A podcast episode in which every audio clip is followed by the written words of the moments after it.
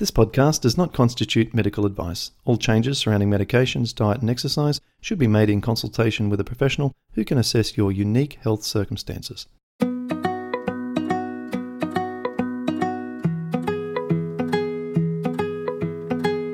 Welcome to the Rheumatoid Solutions Podcast with Clint Paddison, helping you to live an easier, healthier, and happier life.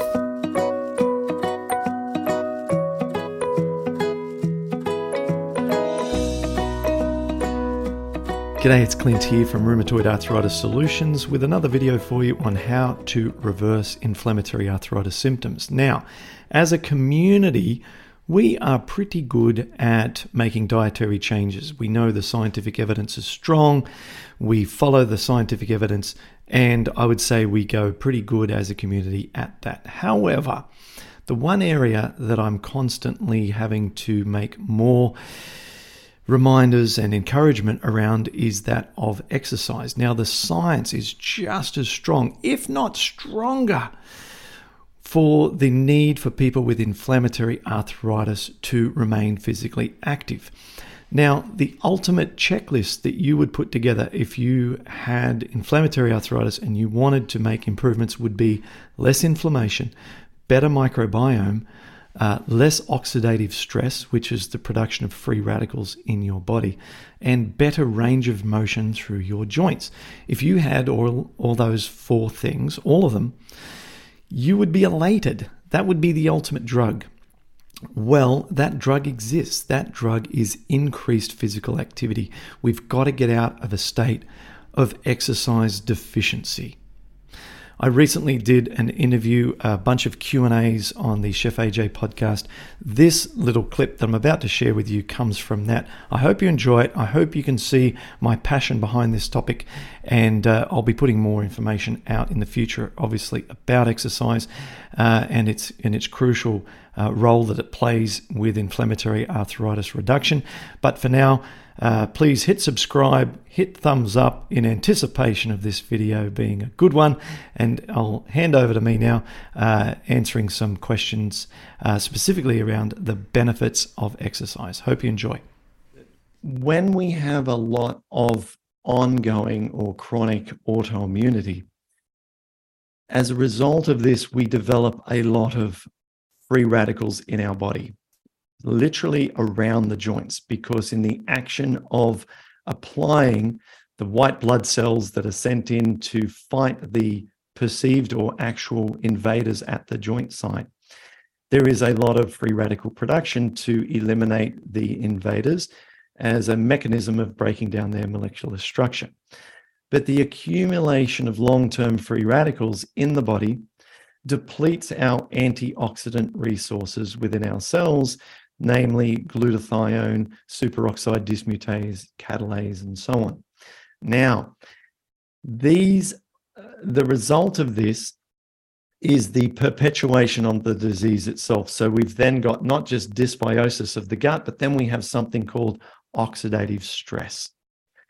With oxidative stress and the inadequate resources of these antioxidant enzymes, we're in a bit of a kerfuddle because the dysbiosis through intestinal permeability is contributing to joint pain, but now also oxidative stress can itself create foreign looking proteins that then themselves become immunoreactive. And so we then have two sources of autoimmune reactivity uh, triggers that can be stimulating us in our body the answer to this in it, it, well one of the big uh, offenses we have against this is exercise. So exercise itself can improve the microbiome and exercise is the number one most effective strategy to combat oxidative stress. And this is a bit of a uh, a perceived dichotomy because when we do a little bit of exercise, we actually get a little bit of oxidative stress. And so I just said that exercise improves oxidative stress. So, how does that work? It works because of the body adapting to the stimulus. And so, if we do a little bit of exercise, we create a little bit of free radical load in the body as a result of that. And the body says, uh oh, I need to offset this. And it upregulates those antioxidant enzymes that I mentioned earlier. And as a result, that suppresses the oxidative stress in the cells. And we have a little bit more glutathione, a little bit more superoxide dismutase, a little bit more catalase. So in folks with rheumatoid arthritis, it's been shown that there is an inverse relationship between these antioxidant enzymes and inflammation. So when they go down, inflammation goes up. So exercise is our number one strategy to improve these key antioxidant enzymes. And one study which was done uh, on the on a on the Navy Navy troops in India, uh, they did I think it was a four four months to six months where they did they introduced yoga to the uh, to the Indian troops, and they did yoga a couple of times a week and it improved their levels of glutathione. I want to say 44%, or maybe it was 40 something percent in six months. Now, if there was a drug that could do that, it is literally life changing because low glutathione correlates to like a shorter lifespan, terribly low energy levels, um, and it's just completely uh, like it's the master antioxidant in the body like forget blueberries this is this is where the the, the sort of the, the win or lose actually happens. And so if we can become fit then we will have correspondingly high levels of energy glutathione lower inflammation and so on. So that's just the antioxidant enzymes argument I could, you know, we could consume literally the rest of this talk, and I don't want to use up all our time on this, but that's enough to say, okay, I should become fitter. Uh, just bullet point a few more things here. Uh, your VO2 max, which correlates to your fitness levels, uh, that is also inversely proportional to C reactive protein measured in elderly adults. So the fitter folks are, with or without rheumatoid, the less inflammation they have in the body. Um, fitness levels create, uh, uh, uh, sorry, your fitness capacity is also um, tied into a reduced risk of all cause of other diseases, right? So reduce your risk of diabetes, heart attacks, everything across the spectrum. And what's amazing about that is there's no upper limit. Like literally, the fitter you are, the less likely you are to develop other diseases and die like to no upper limit. And I've never seen a study that amazed me quite the way that that one was written. They're like, well, there's no upper limit to this. And it's, you don't see that much in the scientific literature where they're very conservative, normally the, the researchers.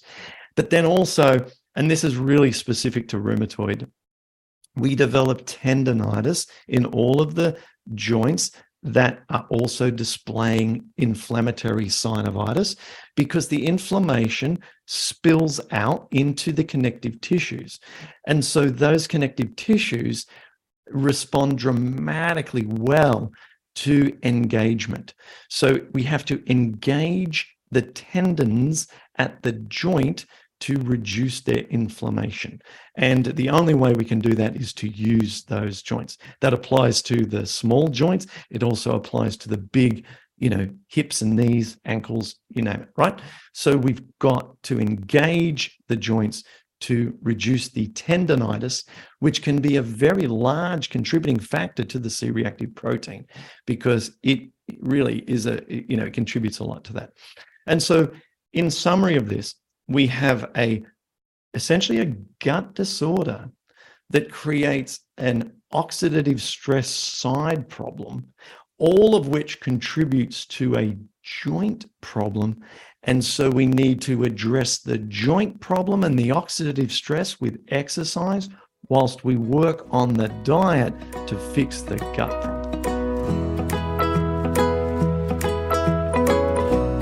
Thanks for listening to Rheumatoid Solutions.